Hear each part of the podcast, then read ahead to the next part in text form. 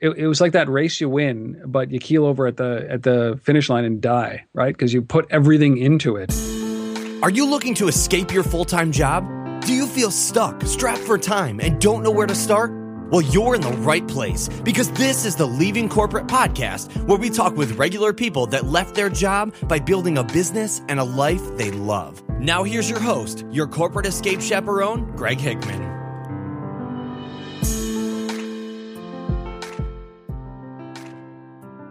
What's happening, escape artists? I hope all is well. Um, as you might have noticed this week, we are not splitting this episode into two. Uh, as if you've been following the show, we do typically a Tuesday or sorry, Monday and Thursday show.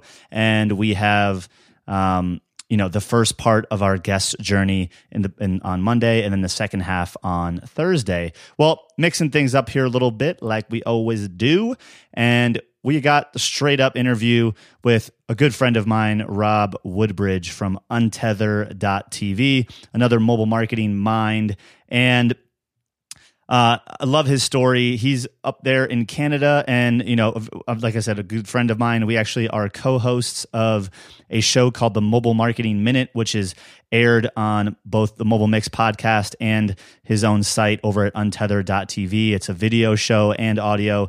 Um, so you can definitely check that out there. But I uh, want to dive into his journey as he left a really, really great job and organization to start his own thing at Untether dot T V. Let's just dive right in. Rob, thank you so much for joining us, man. We really appreciate it. Greg, it's my pleasure, man. Can't wait to do this. Awesome. So, Rob, right now you are the man at Untether dot T V, a media show that has three different shows, web-based T V shows and a podcast uh, focused around some mobile topics, which we'll get to. But you weren't always doing that. You came from the corporate world, right? I did. Uh, you were still involved in mobile. You were the V P of operations at a mobile gaming company and even a C E O. So I want to dive into that. Okay, I want to sure. talk about that first. Yep. So first, let's talk about the gaming company. Um, V P of operations at a mobile gaming company. What what was that like? What did you? What were you doing? What was your role?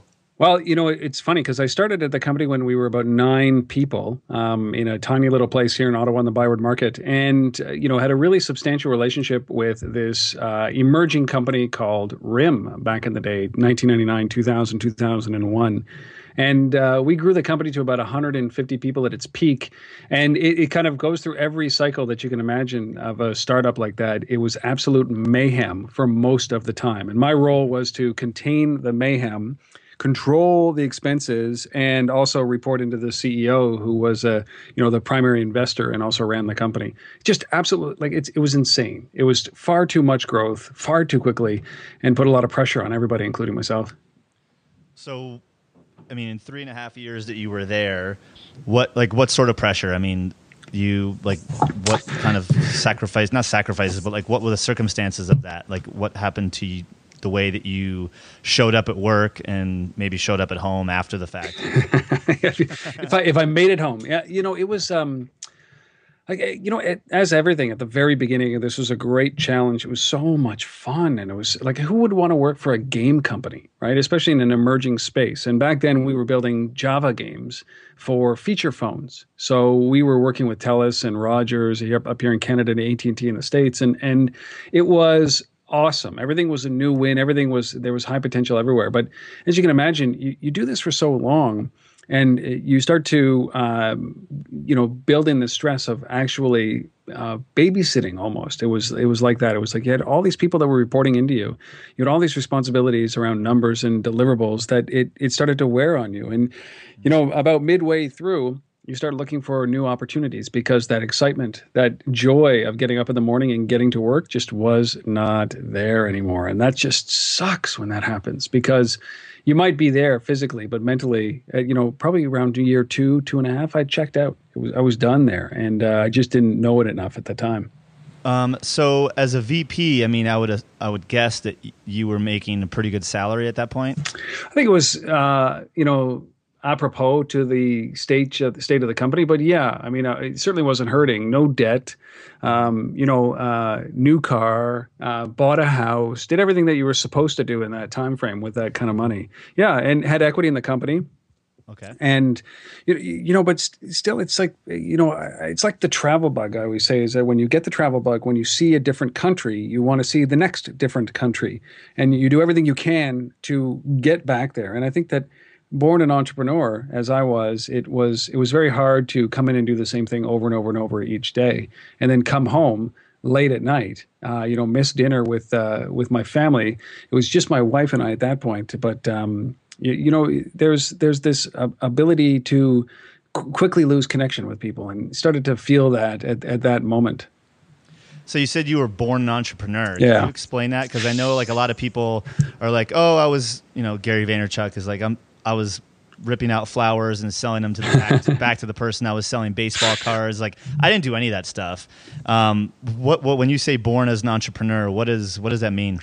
Well, I, you know, my father used to say it so succinctly for me, which was very clear. I mean, you know, I couldn't concentrate in school. I was always creating initiatives, and, uh, you know, he, he was very worried that at one point I would, I would either be a very successful entrepreneur, which was great, a businessman, or I would be a very successful teamster um, or underground figure, because he, he's, he said, and I don't remember this quite the way he does, but I'll use his version of it, is that uh, I got one. You remember, you know, those penny saver routes where you you get you deliver flyers for like a quarter of a penny, um, and this yeah, was yeah. very early on. I think maybe I was nine or ten. And what I did was I I started doing that myself, and I thought there's got to be a better, more efficient way of delivering these these flyers. So I, I, you know, I hired some younger kids, six and seven year old kids, to be able to go and, and deliver the flyers, and I would give them a portion of my page and every week. And then I started getting more and more papers. So I, I you know, I, I asked for more and more uh, routes and routes and routes. And uh, my father thought it was very odd that I could deliver these in forty-five minutes, you know, the thousand papers. And I, he decided to follow me one day, and he followed me to a street corner where I handed out all the newspapers and then just sat back and waited for them all to be delivered. And he put an end to that pretty quickly. So that was the earliest kind of entrepreneurship initiative.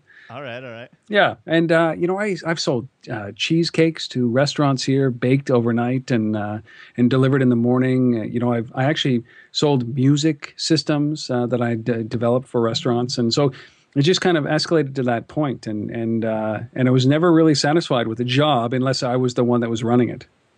All right, so. V P of operations, you said two and a half years in, you were over it and checked out. So there, you were there for another year and a half. What was going on in that last year and a half, or that another year? What was going on then? Well, uh, fires. You know, it was just uh, constant fires. And and uh, if you've ever been in a startup in that stage, that early growth, it's like molten lava. And, and you know, all you're doing is is putting things away, putting the other, you're solving other people's problems, and and it, it just it just weighs down on you. So I spent, I, I did my job. It was exactly what we were supposed to do. We grew very quickly, um, and uh, grew revenue very quickly, and became much more efficient and put processes in place. But that wasn't really me. So you know, those last uh, that last little bit was very much a uh, me trying to figure out what my next role inside of the company was, and uh, you know, there wasn't one clearly. So did what did you start doing to find the next gig? Because I know you said you then became a C E O yeah. at, at a company called Rove. Um, how did you go from V P of operations, a year a year of being checked out, to becoming the C E O of this other company? I spent time. So part of part of what you got to do when you're in that situation is go and find something that fulfills you outside of work. It's it's sad, uh, you know, but you know, some people go to sports, and and what I did was I joined the board of advisors of this little company called Idokoro at the time, and. Um, So I would I would spend some of my days, my evenings, my weekends with them, helping them with their strategy. Uh, you know, helping the president at the time with their with uh, their strategy, working with their marketing group, and and um, really, you know, re-energized me uh, because it was a new challenge with a young company, five people, kind of huge market in front of them, at the opening of this mobile world that we we kind of take for granted right now. So. That's that's what I did, is that I, I did my work, but then I found great satisfaction outside of work helping other companies. And this was just one of those companies that landed on my lap, so to speak. And how um, like how much time did that take while in that last year while you were helping these guys? Probably about uh, fifteen hours a week, I would say. Uh, you know, it was pretty consistent that way. Uh, scaling a little bit more near near towards the end, obviously. And you were you were getting uh, you know, paid for that, obviously. No, no, I volunteered. No, no, no that oh, was okay. no no payment for for that. That was my sole satisfaction. If you if you understand what I mean, uh, gov- yeah, yeah. government workers understand that very clearly. Is that they they need their to satisfy their soul because their work is not doing it for them. Okay, okay. So um, then that allowed for the transition into um, into Rove. Yeah, you know, it, it, it was not as smooth as as I had hoped. Um, you know, the, the owner at the time, the the main uh, financier, thought that the company was going to was past its prime, had already met its its revenue marks, and was on its slow decline to death. And I argued to him that no, this was at the very beginning of its incline, um, and uh, he should not put a bullet in it. And I said, listen, give me six months inside to turn it around, and I'll show you that this is a company that's hasn't hit its growth apex yet. It was just before it. So it was a, you know, that transition was not smooth. It was ugly because, um, you know, the the founder uh, who's not who wasn't active in the company walked in and, and fired the president. And it was a shock because he was a very humble, familial, um, fun-loving man um, who had taken nothing and built something out of it, uh, but just couldn't take it to the next step. So it was not a good, seamless transition. It was jarring for the company, that's for sure. So, question: you said, um, you know, you in that last role as a V P of operations, you, you know, you don't think you would have taken things seriously. This is not the exact language you use, but unless you were running it yourself, yeah. Yet, then how did you how do you go from that feeling to then finding yourself running a company? Well, like yeah, entertaining another role, I, I guess, is running someone else, running the company. As the C E O, that, that still kind of qualified, or that at least piqued your interest enough to not go the whole full entrepreneurial route? Yeah, that's a great question. Um, I, you know, I'm certainly enamored with the title. Um, I, you know, I put a lot of pride in being a C E O of a of a company. Um, I, but quite honestly, what I looked at was opportunity. I thought, you know, I this is something that I can do. There's a lot of pressure, a lot of challenges with what Rove was going through at the time. Um, you know, confidence in the market. There wasn't a lot of uh, demand for what the product was, but we, we all knew it was coming. At least I did. And so I, I looked at this as a can't fail opportunity, to be honest. I said, look, you have to be an idiot not to take this job, simply because all of these things are aligning. The stars are aligning. There's an opportunity for you. The industry is emerging. This is a technology that there's already a proven demand for with the clients that they already had. The team was okay. It wasn't great, but it was something that you could build around very clearly. And um, and this was kind of emerging. I was maybe, I don't even know, thirty-five? Yeah, thirty-five at the time. And I thought, this is where I was supposed to be. And I wanted to take this company public and, and be a dominant company in the city of Ottawa. So it was hubris, man. I thought, I, I got to be an idiot not to take this job. All right. So, so you took the job and you were there for four years. So kind of, I mean, what what got you to the point that, um, or at what point in those four years did you start even kind of having doubts of where it was going to go, or your next step, or thinking about what your next step was going to be? How did, what happened? Well, those four years were were amazing, Greg. I'm not going to lie. I mean, I had an absolute blast being the C E O of that company. Um, and, you know, for a number of reasons. Some of it was ego satisfaction, which you, you know, you're a C E O of a company. Any C E O who says that he doesn't have an ego is wrong, because you occupy that title. And with it comes all of the pressure. So I, I, there there isn't a moment that I uh, I took my eye off that company. It wasn't like with Magmic, the game company, where I thought, I'm done here. This was really something that I'd shaped, and I felt very much like an owner at that time. And and so it, it was it was incredible. I loved every moment of it. And and this is where the, the story gets a little odd, is that I would never have left. That was, I had chosen that. And maybe I would have left a year or two later, but at, I, I didn't want to leave when I did. So what happened? uh, I, I had a difference of opinion with the founder, right? And this happens all the time. Um, you know, it, it was a he had a different view of what the company was going to be in his head and, and then what I did. I was working towards the original vision we had discussed four years before. And somewhere along the line, bad stuff happened to his other companies and put him in a spot where he had no other choice but to be a little bit more conservative than I wanted to be with this company. And uh, so I believe he lost confidence in in me as a C E O. And, uh, and and when that happens, it's time to move on, right? There's just no no hard feelings. You just got to pack your stuff up and, and get out. Um, so that's what happened. And it was just all around growth direction. I, I was not interested in creating a widget shop. Uh, I was not interested in creating a company that was uh, just around to pay out a dividend. I wanted to grow a huge goddamn company. I wanted to take this company public. And, and that was not what uh, what the owner wanted. Um, and somewhere along the line, our paths just completely went off track. And I kept on, sorry, go ahead. No, no, go ahead. I kept on going down one path that I thought we'd agreed on, and he uh, his mindset changed, um, and we just could never come back to uh, to meeting in the middle. How long was that sort of kind of, I don't want to say downward spiral, but like how long did that last? Like where you realized that you guys weren't seeing eye to eye.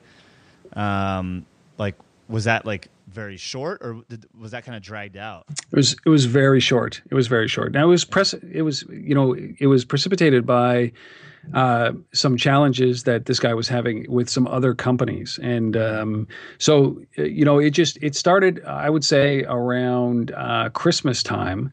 Um, and I was done by March of the following year. So, wow. you know, December was really kind of when it, it dawned on, uh, on me that we were so far off.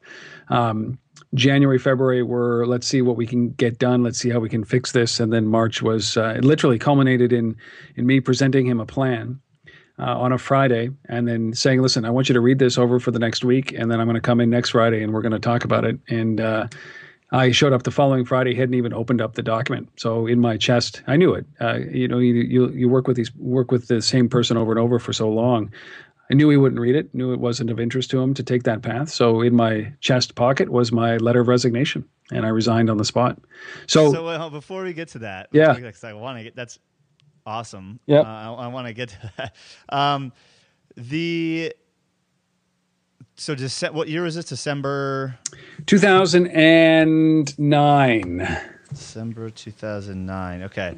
So, I mean, you were just loving life up to that point, and like December is when things sort of hit you and you're like, something's not right. Yeah, you, you know, uh, we had uh, we're, we're coming off our, our best year financially ever for the company. It was a struggle. I'm not going to lie. Like uh, two thousand nine was not a great year for anyone anywhere in the world. Mm. Canada was a little bit shielded because of uh, you know banking policies and and a good governor, um, banking governor. Uh, but most of our clients were international anyway, so we felt we felt the pinch. We worked very hard to break the numbers, and we kind of. It, it was like that race you win, but you keel over at the at the finish line and die, right? Because you put everything into it. Um, so we were feeling that in the last half of uh, of the year, or the last quarter of the year, and um, and you know the team had grown, and uh, you know I think we did a small lay round of layoffs, maybe seven people uh, around that time. Uh, and I'll tell you about the the worst layoff I ever did during that time uh, in a second. Um, But, you know, so th- there was a lot of, we were seeing signs of, of um, not tension, but toughness ahead. So mm-hmm. you, you kind of add that to the stress of, of uh, you know, a C E O and a founder not communicating very effectively, which is so very important. And um, and, and you you run the risk of doing what uh, what happened. You get uh, a little bit down on yourself and, uh, you know, you, you end up making these kinds of decisions. Um But, you know, at the time, I mean, I had a line of credit that was into the company. Um, my financial person had a line of credit that was into the company um, because our, our founder had, uh, had had made some bad decisions and had not enough of his own capital to put in the company. And, you know, so early December, I came to him and said, listen, we're short here because of something that you did. Uh, we need to fill this back hole with, with, with a little bit of cash. And he looked at me and said, I, I don't have it. Um And I, you know, I don't know if anybody's ever been in that situation. It's not my company. We put our blood, sweat, and tears, our own money into the company. We've sacrificed a little bit of pay. Um, uh, we've we've you know sacrificed our lives to this point, and uh, and you'll, to look up and say that there's you know no there's no money to be had. Uh, you're on your own. Um, it was a decision at that moment, right, where this company was either going to go um, deep, deep, deep into a hole, or something needed to change drastically. So you you take what so, you go ahead. Yeah. So that was December. So yep. Up until that point, had you been thinking at all about any starting anything else, or was like it kind of that time in that December period where you're like, all right, like maybe I need to start thinking about other opportunities at some point, or w- did that even enter into your mind yet? No, no, uh, no. Greg, you know, I, it was such dedication to, to that company. I, you know, I, I talked to my lawyer. I mean, I'm on the, I was a, a director for the company. My house was at risk. Uh, you know, the livelihood of my family was at risk at that moment, but You, you get so captivated by the opportunity. And, and as C E Os, you kind of thrive on the challenge and its ego. I'm going to get us out of here for sure. Get on my back. I'm going to take us through this. And um, so, you know, it hadn't crossed my mind. As I said, I was very dedicated. Uh, it started to creep into my mind um, January, February. At that moment, it was like, uh, you know, Uh, now I'm worried about getting my money out, making sure that all the taxes are paid, get everything right in order to be able to go and uh, and exit gracefully from this company. We're at kind of going December into the new year. Were there any um, preliminary conversations that you were having, say, with your wife about like how you felt about everything, what was going on, the potential risk? I mean, you said that there was a lot at stake there with your house. Yep. Like, were you already having those conversations? What were those like? Yeah, they weren't good.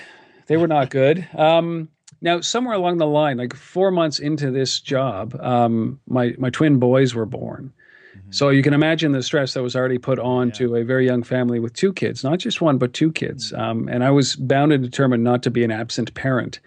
Um, and uh, that didn't come true. I mean, uh, sure, I was up every night feeding the kids, but I never, I didn't make it home for dinner all of two thousand nine, three hundred sixty-five days really? Of dinner. Oh, yeah. And you can imagine what the stress that puts on your relationships. And and not only that is that I, I knew something had to change one night when uh, when my wife, Sandra, bless her heart, she said, um, you'll be home for dinner. Don't be late tonight. Six o'clock. Don't be late. And and of course, it's it's winter in Ottawa. It's no, you know late November. It's like struggling to get home. I leave the office on time, pile up on the highway to get home. I get home. It's like six ten. I, you know, I try to open the front door. It's locked, right? Like, you know, key latch from inside. So I thought, oh, that happens sometimes uh, for her safety. I go around the back door and they're sitting there having dinner and uh, the door was latched again from the inside. Um, and she wasn't getting up. And, and I knew it, it, you know, it doesn't take a lot. I'm not a smart guy. But at that very moment, I knew that something has to change here, or the the the catastrophe that was emerging would also not only include the company that I was running, the relationship I had with the founder, which was which was a very long relationship, as well as the relationship with my wife and my kids. Um, so it all kind of descended at that time, right around Christmas time. Of uh, you were, and so were you just like sitting outside while they were finishing dinner, just thinking about all this stuff? It was just, it, I think that was the opening of that of that uh, of that train of thought, right? That was the catalyst for me. Is that uh, Uh, what am I sacrificing here? Just everywhere. Not only do my kids get surprised when I'm home for dinner or home for the weekend, uh, but the relationship with uh, my wife, uh, who had we'd been together at that point, I think seventeen years. Uh, so it's it's you kind of it, it. As I said, I'm not a smart guy, but at that moment, it all hit at one time, and self-doubt starts to creep in, and uh, and and certainly. The decisions that you made leading up to that start to creep in, and whether you made the right decisions. And the outcome is, holy crap, I got to change something. Something's got to change, or or I'm going to end up like this, you know, three hundred pound uh, guy who has a heart attack at forty, right? Mm. So, okay, so you said kind of January going into February, that's when you started maybe exploring some other things. What yep. were you What were you exploring? Um Were you looking for other potential opportunities to go work somewhere else, or is this when you started maybe exploring what you could do on your own? This, uh, you know, I was looking for anything. It was pure desperation, right? At that moment, it's like anything to get me out of this situation. Um, and it wasn't. It wasn't that I was running from it. Um, I, you know, I would have stayed on forever. I just didn't think that uh, there was any way to recover from in the relationship with the founder. So in January of that year, I did my very first Untether dot T V interview. It wasn't an Untether interview at the time. um, we were looking for content to position Rove as thought leaders in the mobile space. And this was the idea. I'd watched a bunch of uh, Andrew Warner's uh, episodes on Mixergy dot com and, and uh, was inspired. I thought, like, that guy's, he can do it. I can do it. He's not that good. Turns out he's very good. But um, uh, so I, I, I did my first five episodes of uh, what has become Untether dot T V in that January of twenty ten. And uh, and so inadvertently at that moment had completely become engrossed with doing that uh, at, at the risk of all else, and decided that that's what I wanted to do. Um, so so between January and February, how many? You said you had done five in January. How, were you doing more in February? Like, how much did Untether dot T V start to take over your life when you weren't at this job? Consumed. I mean, every waking moment, that's all I could think about was uh, finding new innovative entrepreneurs and C E Os and founders to talk about the space. It was it was my new obsession. And, you know, still to this day is an obsession. Um, but it, it, it just took over everything. So my day job was my day job at that moment. My passion, my soul fulfillment was uh, was Untether dot T V, starting literally. You know, I didn't know what it was in January.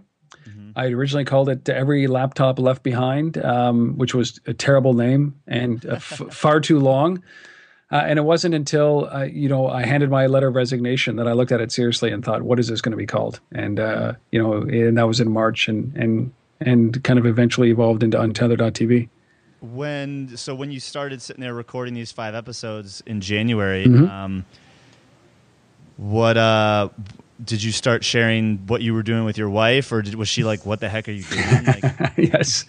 What, what what were those conversations like? Uh, you know, um, I think they were awkward for me, right? And uh, they were uh, they were uncomfortable um, because I was uh, a C E O um, in, in my basement with a crappy Skype camera, um, doing recording. Um, you know, video episodes of something that, that uh, was very, had very little interest to anybody at the time, maybe still, I'm not, I'm not sure. I'll, I'll let you know.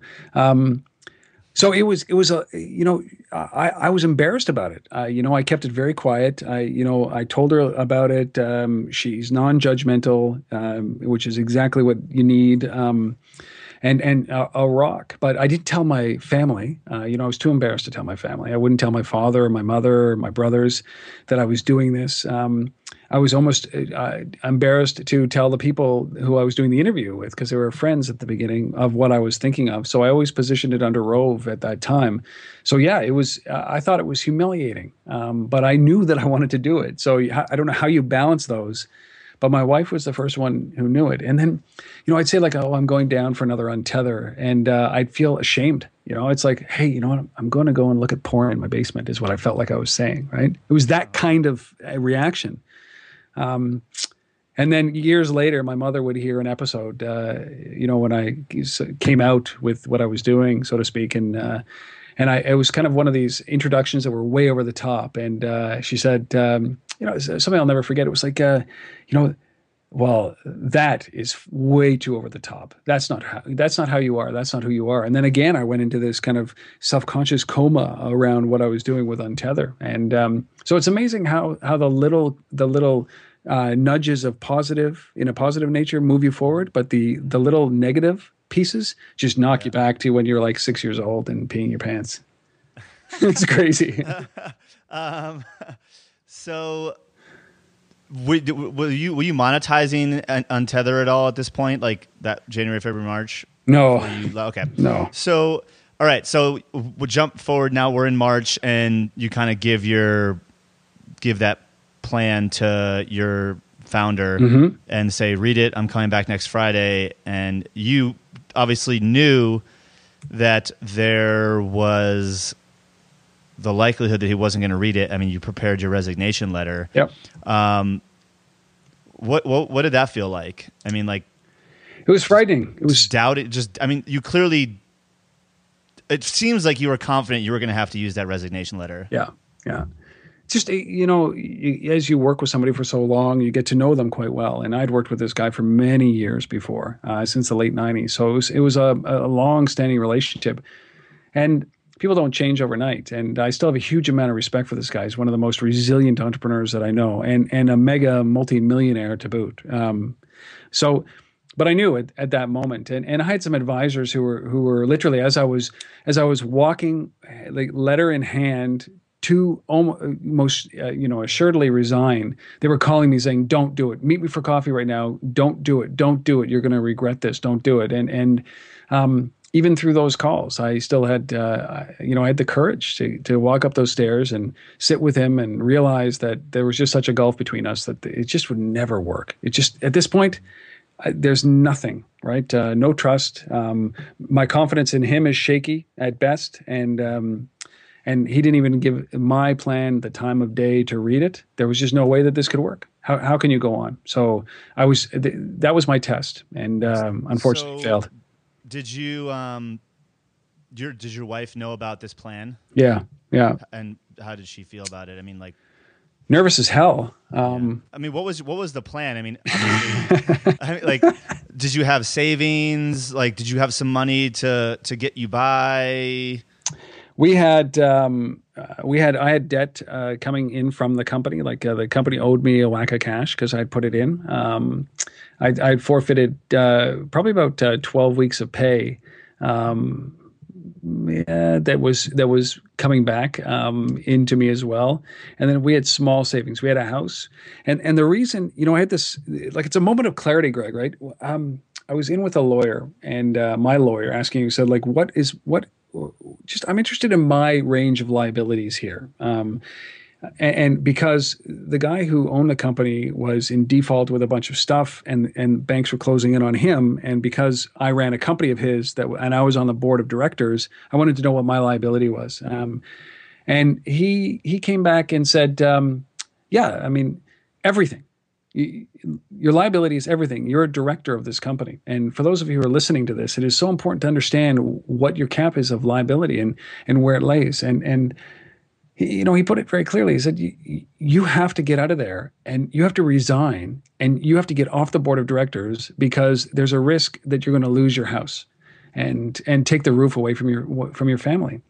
And uh, and at that moment, it was, you know, I had that clarity moment in late November when I was locked out of the house. I had a clarity moment when I was in the lawyer's office saying, you know, there's a high risk that you're going to lose your house. And so, you know, when I go home and, and I – and when you go home with that kind of news to your wife, um, you can imagine the reaction to this. Uh, you know, we're four years into our house. It's time to, or seven years into our house. It's time to get, it's time to go. It's time to get out of that company quickly. Confidence is shocked, is rocked at that moment. So she knew exactly what I was doing. Um, were you, were you guaranteed the money that they oh, owed you, or were you scared? Scared shitless, man. Like, uh, absolutely. I mean, we had small savings. We had maybe ninety days of life at the, at that moment before we would be selling off the car and, you know, one of the kids. Not not really, but just joking. But, um, but you know, there's a. Um, but at least that we were in control at that moment, right? When I resigned and um, and it, I absolved myself of the liability of the company, and uh, I could go after them for the money that was owed, which is not in my nature. Um, But I had confidence. Now, whatever I say about the founder here, uh, he is a man who is an honorable guy, and he sticks to what he says. And he said, look, I'm going to get you that money. And I had confidence and faith that he would do it. Mm. But no no backup. And yeah. and we don't come from wealth. So yeah. you really, this was a lot of faith. And it and it forces you at that pom- moment to make some some pretty hard decisions about how you spend money, where you spend money, and how you're going to make money. So what was what day was it that you handed him that plan? It was a Friday. Or, or, or handed him the letter. It was a Friday. It was the first day of the Winter Olympics. So it was, it was late February, in fact. And uh, February, okay. yeah. And I spent the next seventeen days on my couch in a massive state of depression, just eating and watching the Olympics. So when you walked out, after you handed him that resignation letter, what did it feel like when you walked out? I mean, what so what was going through your mind? Um... So, uh, f- f- like the usual stuff that you would have, like uh, my immediate when I handed over my letter, the letter, I was shaking, um, mm-hmm. felt like I was going to puke, and uh, and uh, there was really nothing else to say. I, I handed it off to him, and and and uh, turned around and walked out, and then um, said, "Listen, I'll be," I, you know, passingly said, "I'll, you know, I'm gonna, I'll be in to clean up my office on the weekend," and literally uh, walked out of there, um, dry heaved a little bit, didn't go back to the office, made my way home, and. Um, And then curled up in a ball on the couch, right? And uh, and I, I think maybe for the first time in a long time, slept, slept like the sleep of the dead, man. What was the last kind of thought as you were going to sleep that night? Were you just like, I mean, did you just kind of pass out? Like, do you recall thinking anything? I mean, were you like, oh my God. Yeah. What have I done? Like, yeah. and, and, uh, you know, the only thing, um, was going through my hair, what my head was that like, uh, it was like a foghorn. Like, I don't even know if you can, if I can swear, but it was just, I, it was a foghorn of F U C K, just like as loud, like what, what have I done? All the work that I put into building what I had built there, all the people that I was kind of abandoning at that moment. Um, and then, uh, that was it. And then the next morning I woke up and cleaned out my office. So, and then you, so you said the next seventeen days. So you're, you're, you resigned as C E O, um, seventeen days of watching the Olympics. Are yeah. you working on Untether at this point? I, I, I'm I'm thinking about it, yeah, and, and I'm doing some interviews, but not much. Uh, you know, your mind is my, my mind is basically at this moment a uh, you know an empty vessel, right?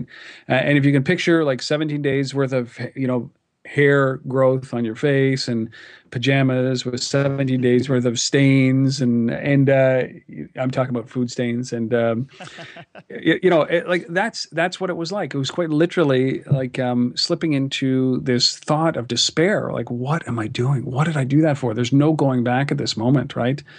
And then in those seventeen days, you replay the whole previous three or four years. Um, you uh, you, you go on this kind of um, self-righteous track of like, they're not going to succeed without me. And then you're like, they better because they owe me money. And, and it was just, it was confusing as all hell. Um, but thankfully I had the distraction of Canada's, uh, you know, gold, gold winning, um, um, gold medal winning hockey team to, to keep yeah, me yeah. company. Yeah. Yeah. Yeah. You yeah. did. Yeah. I feel like you guys always try to rub that in. Oh yeah. Anytime we can, we have an, yeah. we may be inferior in other ways, but not in hockey, man. So, um, what next? I mean, like you, did you, what shook you from, all right, I got to shave, got to put on some fresh clothes. What, like, what made you rise back up and what the heck did, what were you doing that, uh, you know, that got you back on the recording tons of interviews and what was your, what was your game plan? Well, uh, you know, to say I had one would be a lie. Is, is it, um, you know, most, most entrepreneurs, most C E Os, um, obsessive compulsive disorder. Um, I, I, I looked at this and I thought, you know, I'm, I'm, I'm going to, I didn't know that Untether would exist at this moment. So I said, all I wanted to do was reach out to a couple of C E Os that I had a, uh, deep admiration for that were running some great mobile companies and, uh, and just, you know, talk for fifteen minutes or twenty minutes. And oddly enough, nobody would return my calls. Right. So that's, that's when I looked at what I had started to do with this, uh, with Rove and Every Laptop Left Behind kind of thing with five interviews. And so I took those five interviews, rebranded, came up with Untether dot T V. A good friend of mine, his name is Jeff Hunt. He built the logo for me back in those days, the same logo from back in that day. Um, and, um, and put up Untether dot T V. Um, and then reached back out to those guys that I had admired who had said no before. And they all said yes, because I'm, I know that I'm satisfying their hubris at that moment. Right. I, mm. I never turned down an interview, um, because of that reason. So they weren't going to either. And then I just dove right into that and I was re-energized. It was like a rebirth at that moment. Uh, and I had no plans, none whatsoever, man. I didn't know how I was going to make money. I didn't know how I was going to live. I didn't know what I was going to do. I just knew that I loved doing this. And uh, I was embarrassed of it uh, because I had gone from a C E O to a podcaster, like, right? I, and that was just my perception. And um, and I thought, I'm not going to tell anybody about this. I'm just going to do it. I, and if people in the city find out about it, so be it. But I'm I'm not going to tell anybody about it. Why do you think you were so embarrassed? I, it was my own hang up. I couldn't, uh, you know, podcasting, it, maybe it had emerged at that point. I'm not really sure. Um, but it was, it, it was not, uh, so well looked upon in my eyes at that moment. Um, I, you know, I'd always uh, thought that media was, uh, you know, traditional media was a dying breed and, and, uh, and I, I didn't know what was going to replace it, but it certainly wasn't the ramblings of, uh, of podcasters. And, um, but I, I, for some reason I kept doing it and I kept doing it and I kept doing it. And, uh, I got from really, really, really sucky to just sucky. And uh, I thought, eh, you know, I'll keep going and see what happens. Because everybody said, you know, it's, it, you know, it, perseverance, that's what it is. But I couldn't decide at that moment, Greg. Uh, and I'm sure you've had moments like this too, where it's like, am I doing this for me, or is there really an opportunity here? Are people telling me it's good, or are they just telling me what I want to hear? And uh, so, you know, I just ignored all of that. I ignored stats. I ignored everything and just kept on plugging away. And, you know, the great thing that happened is that I learned from all of these people that I spoke to. And that was, I think, the the best thing that could have happened. So at what point and how did you start monetizing? Because, I mean, like you said, you you were confident this money was coming in back from this company. Did that happen? Uh, it did. Okay, so it did. You're living off of the money that you got back from that, and did you? What other sort of sacrifices did you make? I mean, did you ever end up having to sell your car or sell your house or do anything? Uh, you know, there were sacrifices in other ways. No, we we never sold our our, our car. We never sold our house. Um, for for a long time, we stopped paying stuff. That's for sure. Right, and I think that's with everybody. Ran up credit card bills the size of Mount Everest, and and uh, you know lived lived hand to mouth. Um, not you know the kids would never have noticed it, but uh, but certainly the pressures were very very very high. Um, so no, but mortgaged to the wazoo, right? Um, and and that was you know maybe three years ago, and uh, and you know.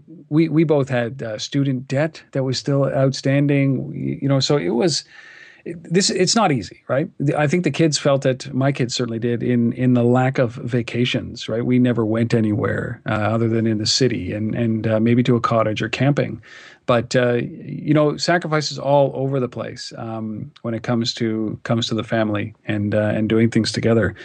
Um, But yeah, I mean, we, we did everything that a classic entrepreneur would do, which is go and get a whole bunch of credit cards while the credit was available, uh, go and get a, a line of credit uh, from the bank, you know, while I still had the job. So these are pre-planning, right? And and because you knew that the, the time was imminent, so get prepared for it. Uh, so we had what was coming from the company that was owed, and then um, a little bit of severance uh, from the from those guys um, from the company, and then a, a whack of credit that was our backup, and that backup was what sustained us. So, what how, at what point did you start figuring out how to monetize? How did you monetize? I know you said you do some consulting still. Yep. Um, how did you get to that? Well, uh, yeah, consulting was always uh, was always there, and um, it, it was always an easy way to to make a couple of dollars, right? So whenever you, you know the desperation set in, it would I'd go out and get a consulting job, and and it would be um, it would pay well, and then I would uh, do that for maybe three months or four months, and then come back to Untether. Um, so consulting was always available, and and there's enough work there, I think, that many people can use that as a as a uh, as a backup plan. I I um I never wanted to be a consultant. I don't. I, you know, I'm now forty-three, about to be forty-four. I don't believe that I have enough knowledge, um, except for in very specific incidences around mobile and pervasive technology and wearables and all that kind of stuff, to be able to help guide. Um, I had a mentor when I was running Rove, a guy by the name of Jim Roach. He was a near founder of a company called Newbridge, which sold for twelve billion dollars. And then he was a founder of a company called Tundra that went public um, on the NASDAQ. And uh, so he he was a guy that I could look at and say, he's going to give me some great advice. He's going to help me guide what I was doing. And he did. He was an amazing, amazing mentor. And I didn't feel that I had that level of understanding about how to come in and save somebody's company. So I picked a niche in mobile. And um, and then it was very lucrative. And, and but my, my passion still was with that Untether dot T V, that thing. You know, I was doing interviews every day. I was publishing them up, and, and I was learning a whole bunch of new trades, like video editing, which is not a really great one to learn this late in life.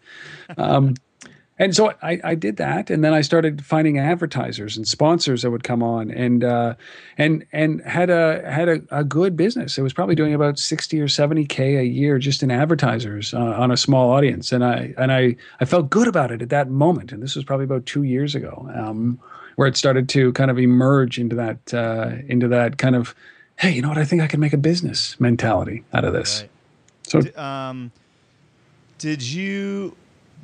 Uh, how was the, the advertising working? I mean, was it like more sponsorship where they were just playing like flat fees, or were they down to impressions and downloads? What were you doing for that? It was it was uh, flat fees, sponsorship. Um, you know, I, I think that you have to have a little bit, uh, when you're when you're selling that kind of stuff, you have to have a little bit of confidence. I never thought, I never really liked the idea of selling audience, um, mm-hmm. like selling impressions or views. And it was only video at that point, um, it, as it is today, right? So you're only getting the audience that is watching the videos. And it's a different type of sell, because even now, Uh, sponsors and advertisers don't really understand that this is not like a, a clickable thing as much as it is an awareness thing. So, um, you know, it, it was a hard sell. I had some great, great, great sponsors um, on on the show, and uh, but I had a crisis of conscience kind of two years ago, a year into this, where um, I felt that my my voice was muted, and I think every media group company goes through this. I felt my voice was muted because one of my sponsors said to me, "Hey, listen, the company, that company you just uh, blasted over there is a really good partner, and they weren't happy." And uh, so I felt that I was being n- not manipulated, but I, I didn't know how to react to that other than shut down all sponsorship, because I didn't want my voice to be muted. Uh, you know, I don't think that that's fair to the audience. Um, so I, I literally, Greg, two years ago, shut down a sponsorship and advertising. Didn't get, a, didn't go after any more. Just when, when those contracts expired, didn't renew, even though they wanted to. And I just said, no, no, I got to figure this out a little bit more. So this was two thousand twelve? Yeah, yeah. So what'd you do? I went out to basically bust. You cut off, cut off sponsorship. You, and you, were you doing consulting still? I was, yeah, I was definitely doing some consulting at that moment. It, it, I had to pick up consulting. Um, and, and during, at that moment, I thought, uh, maybe Untether is done. Maybe I'm not going to do it anymore. Uh, you know, I still maintained it. I, there hasn't been a day that I've missed an episode or a day that I've missed a publish or a week that I've missed publishing. Um, but my heart wasn't in it at that point. I thought, uh, you know what, that was fun. I, I love doing it, um, but there isn't a business in it. And uh, so kind of didn't emphasize it, you know, didn't update my the look and feel of the website for a year, just kind of pushed out content and, and hoped, didn't really market it uh, as I went after consulting gigs. And, uh, and you know, it was a pretty dark time, I'll tell you. It, it wasn't what I wanted to do. I just kept on looking over at that, the thing that I couldn't have, which was Untether dot T V as a business. And I was being distracted along the way by everything else that was actually making money. It's a weird thing to say. Yeah, well, I mean, like, you didn't really want to be doing consulting. Like, what sort of consulting were you doing, and how? I mean, I would assume it took up most of your time. It did, and uh, you know, it wasn't scalable. I was, I spent uh, that I spent eleven months working with uh, one of Canada's or Canada's largest publishing company, a company called Postmedia up here in in Canada. They run eleven daily newspapers. Uh, if you can believe it, across Canada. They touch, uh, Canada's a small population, but they touch about eleven million uh, of, uh, of of the thirty-three million Canadians up here. So it's, it's like a huge opportunity. And they were exploring digital, this digital first concept. And I was trying to push on them that digital first doesn't cut it. It's mobile. It's mobile. It's mobile. Mobile's going to kill you guys, and you have to be ready for it. So I spent eleven months pushing that rock up that hill, trying to turn a billion dollar company into a mobile company. And it was fun, man. Like, that was a blast. Um, and uh, and then, it, but it got me thinking about what I was saying about Untether dot T V. I was, I was trying to push them into that realm, and I couldn't make the business work.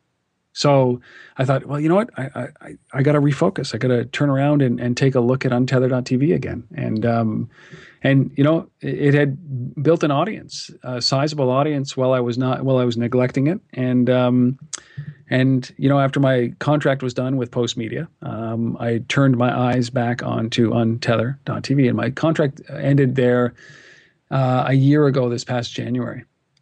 So what have you been doing since? Well, that's it. Uh, you know, I I I've, um, I I work with a couple of startups that I still have legacy relationships with. Uh, some in the United States, and, and they pay, and uh, and it's and it's good uh, fodder, right? My mortgage gets paid, my car gets paid uh, through uh, through some of these coaching groups that I that I that I or the coaching that I do with some of these companies. And the rest of the time has been squarely focused on Untether dot T V.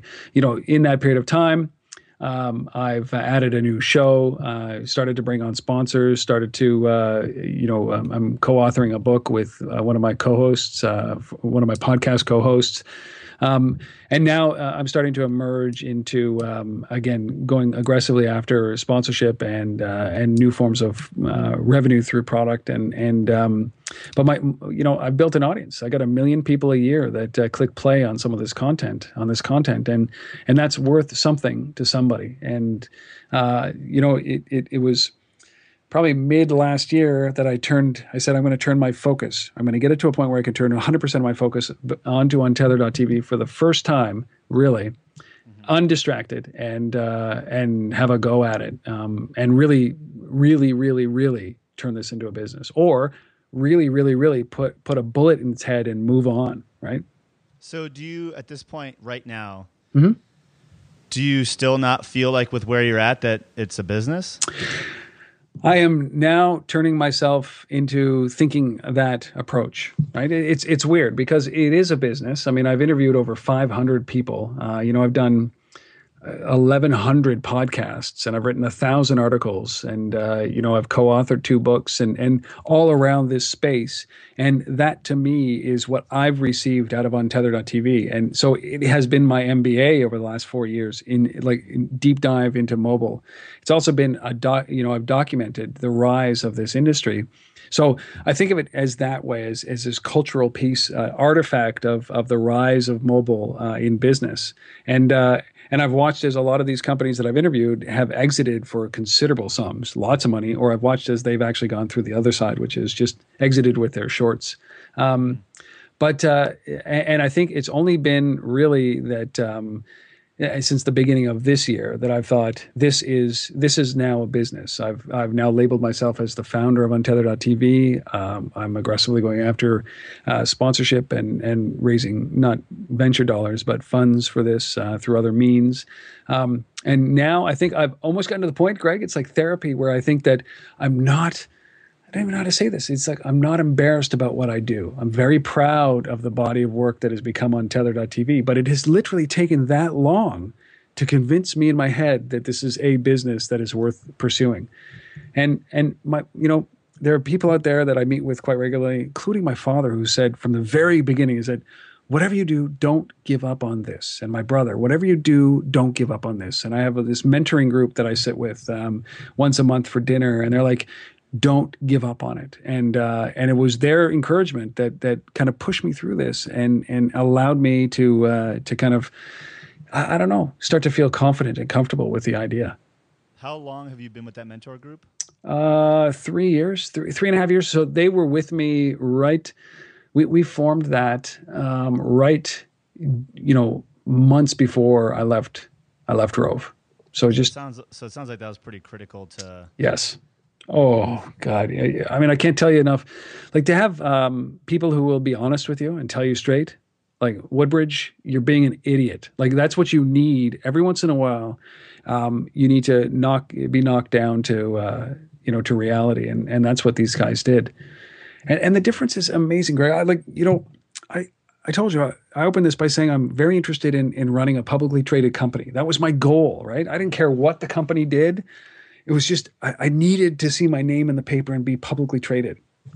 And uh, I wore, um, you know, I, I couldn't spend more on suits, right, or fancy clothes and shoes and belts and ties. And I, like I, it was it was that image of what I wanted to to do. And I, I used to watch Ron Zambonini, who was the C E O of Cognos uh, here in Ottawa, which was bought by I B M.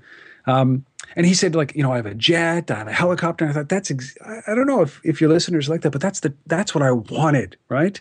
I wanted to be busy all the time and important. And, uh, what I've realized four years later doing Untether dot T V is that I want to be present.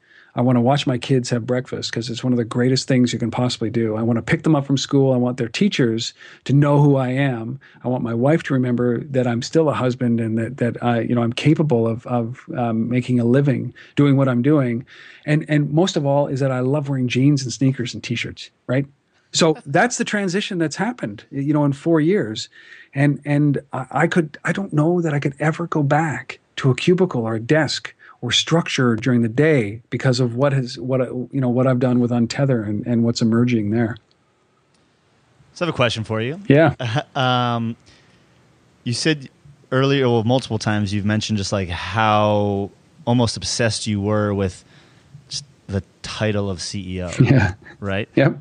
And then you just said you finally got comfortable with saying that and not being embarrassed of Untether and saying that you're the founder of Untether. Why aren't you the founder and C E O of Untether? I think it's a great, it's a great question. Um, You know, it, it's probably the same. Uh, when I took over Rove uh, and I started calling my, myself C E O, I always did it with a snicker, right? I didn't know what that meant, C E O. And um, and I, I, I, it's probably the same with, with Untether. Um, you know, I have uh, two virtual assistants that help me uh, do a lot of the editing and uh, upkeep of the site. Um, and so to lord over as C E O of my two virtual assistants, uh, you know, I, I, I, I don't care anymore about the title. What I care about is, is quite honestly, just putting out some semi-decent content that will help some companies not make the same mistakes that others have done. Um, but C E O is not important to me anymore. Uh, founder, though, founder means that I've carved my arms up. I've bled for this company, and it's and uh, whatever happens to it, um, I, I want to make sure that I leave everything inside of this company. I don't want to be sitting having a beer a couple of years from now thinking I wish I had done something differently. Um, so the founder part reminds me and everybody who's involved with me that that it's not just a little bit of skin in the game. I'm all in. I like it. So before I ask the last question, yeah. um, I mean, we've mentioned Untether dot T V a bunch, but where can people find out more about you and the other shows that you create? The best place, you know, I say is, is Untether dot T V. You can go to rob woodbridge dot com. It'll just take you to the About page uh, of Untether dot T V. Uh, you can follow me at Rob Woodbridge on Twitter. You can, you know, jump onto Facebook.